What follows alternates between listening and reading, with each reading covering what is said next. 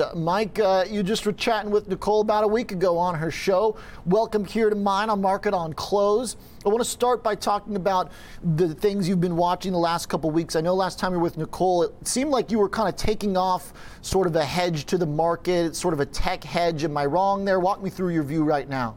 Yeah, that's right. I mean, I've been very constructive on big cap tech, um, as we've discussed on, on these shows for, for some time, but it was clearly overheated in early September. I put on a one by one and a half put spread on the QQQ ETF. Um, just a tactical move lower, um, and I caught most of the move. I, I saw the sort of the stronger bullish undercurrents as being very powerful, and I took profits on that last week, and I'm glad I did because uh, if I didn't, I would have given back most of my profits. I'd be up just slightly on the position right now. Okay. But I think that the, the moral of the story here is, is that we can make all these sorts of bearish arguments for markets and tech being overextended, but um, I think right now, you know, it's the same old theme where the Fed is pushing people up the risk curve. Um, these kinds of assets that you find in the bank, you know, these big cap tech um, giants um, with very um, you know cash flow streams that are uh,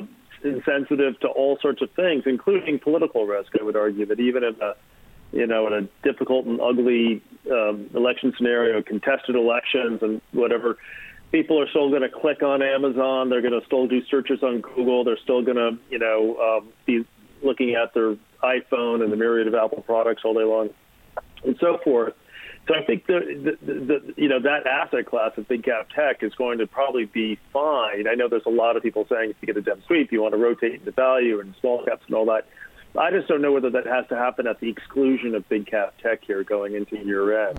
Hmm. Um, let's see what the earnings unfold as we get to the end of the month. Um, but if if they can do the usual meet and meet and beat, then we should see an extension into uh, you know a, you know a, a, I think a nice rally into year end. Let's not also forget that there's a lot of fund managers who are trailing their benchmarks and um, you know may need to sort of beta chase into year performance chase into year end.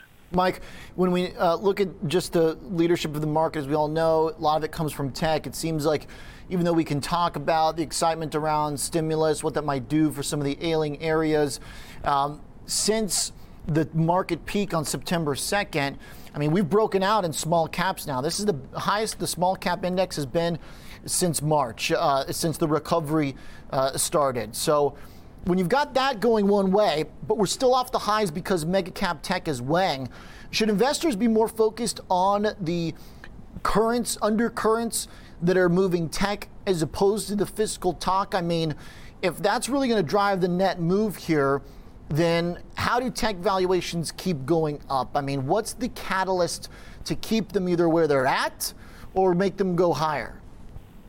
Look, I, I think, um, you know, uh, I was having a discussion with a client this morning that big cap tech is almost sort of a different asset class from, from uh, you know, so many of these other subcomponents of the equity market like the IWM and, and so forth. There, I think, and, and I look at it increasingly as sort of that you know, look, these guys are fortresses. They don't have credit sensitivity. They have um, uh, products that are going to survive most, um, most almost most, you know, any any scenario you can throw at it, and that's their demonstrated history um, of generating a high quality of earnings growth and a high uh, quantity of earnings growth through any condition we've seen over the last five years.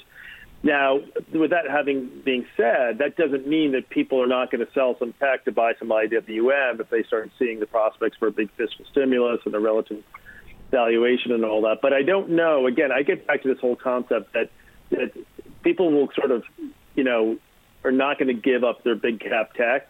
Uh, they may reduce some positions to move uh, to move into a different. Uh, subcomponent of, of, of, equities, but they're not going to necessarily like shorting it, for example. It's going to be very difficult unless on a very tactical basis. So mm. I look at this as, um, you know, the like, rotations into small caps, rotations into value have been um, great tactical trades at times, but even with a large amount of stimulus coming, you've got to really think twice about how sustainable the small cap outperformance is going to be. Mike, might set up a great three-month trade, but is it going to be something that's going to be for the next 12 or 18 months? That's mm. a harder question to answer. Yeah, okay.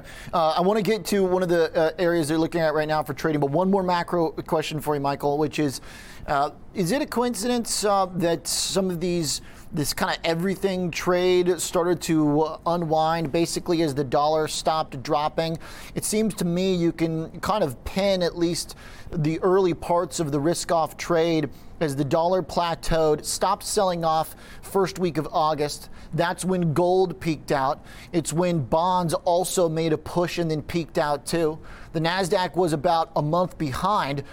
But it, that seems to me basically when the conversation started to solidify around Jay Powell and what he was going to do, and that after this next move, he was going to stop. And it makes me wonder here that if the Federal Reserve is not doing anything incrementally new for this market, what kind of stimulus is going to be as bullish equities as the Fed put? Is there a stimulus put that exists that's more bullish and reliable than the Fed always having this market's back?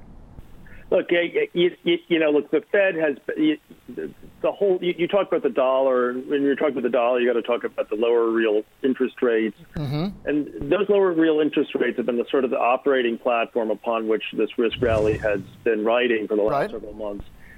The low real interest rates were a function of concurrence of monetary and fiscal stimulus. The monetary stimulus is there, right?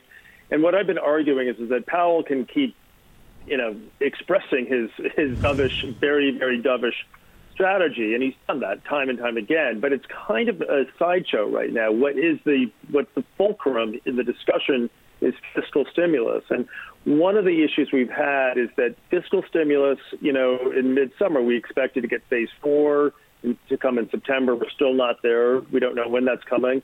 And at the same time, fiscal stimulus. We got a big package out of Europe, very important package but what happened is we had persistent COVID, which is effectively deflationary, keep pushing higher in Europe, but no incremental fiscal to match that.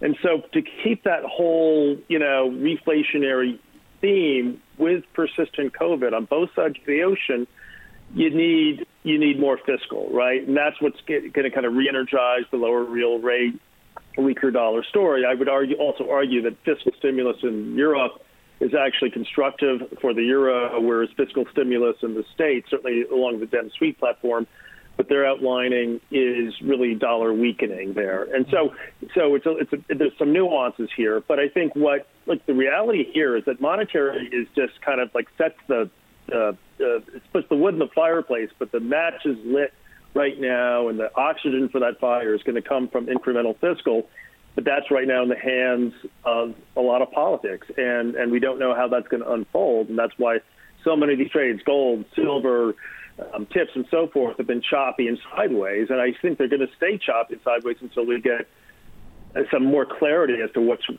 know going on, and mm. and I think if we get a dem sweep in in in November, then I think there'll be a much more obvious path towards towards um, you know sort of this reflation theme, uh, you know, getting re-energized.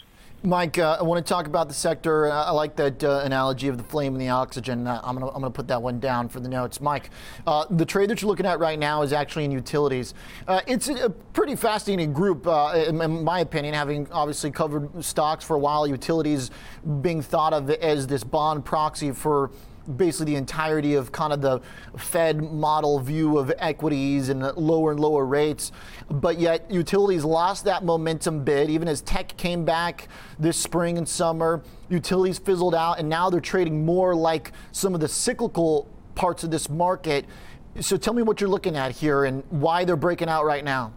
Yeah, utilities are kind of a funny, uh, a, a funny animal. They're supposed to be the defensive um, equity that you put your grandmother into and all that. But um, you know, last year they had a 22% before dividend rally, referring to the XLU ETF, right? You know, uh, mm-hmm. it covers the, the major utilities there. And one of the reasons why they played horrible defense um, in March when the VIX was shooting up to 80 was because they were simply overvalued um, uh, coming into COVID right? And and uh, so what happened is is that they, you know, I think there was three or no, four other sector groups that had massive outperformance um, to, to, to classically defensive utilities during that volatile March.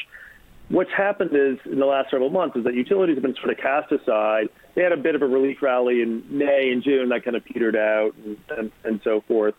Um, but right now, if you look at a 10-year chart of the relative valuation of utilities relative to the S&P 500, you know, in January it was at 10-year overvalued levels, and um, you know, over the last couple of weeks it's been at 10-year undervalued levels, right? And so people have been, you know, this is sort of a, one of these things. It's like a volatile um, hmm. safe haven where people are rotating um, safe havens or defensive positions they can, you know, and the, and the nice thing about utilities is they provide a yield, and they provide some exposure to the economy, which presumably will get with, you know, a, a stronger economic trajectory once the, if and when the stimulus comes together. That's going to help their top line um, there. But but the relative valuation right now sets up uh, very nicely. So you always have to, I think, you have to look at utilities as a relatively smaller asset class that can have really big moves um, if it's priced at the right level. And mm. I hmm. think right now it's one of those times where it's just priced for the right level,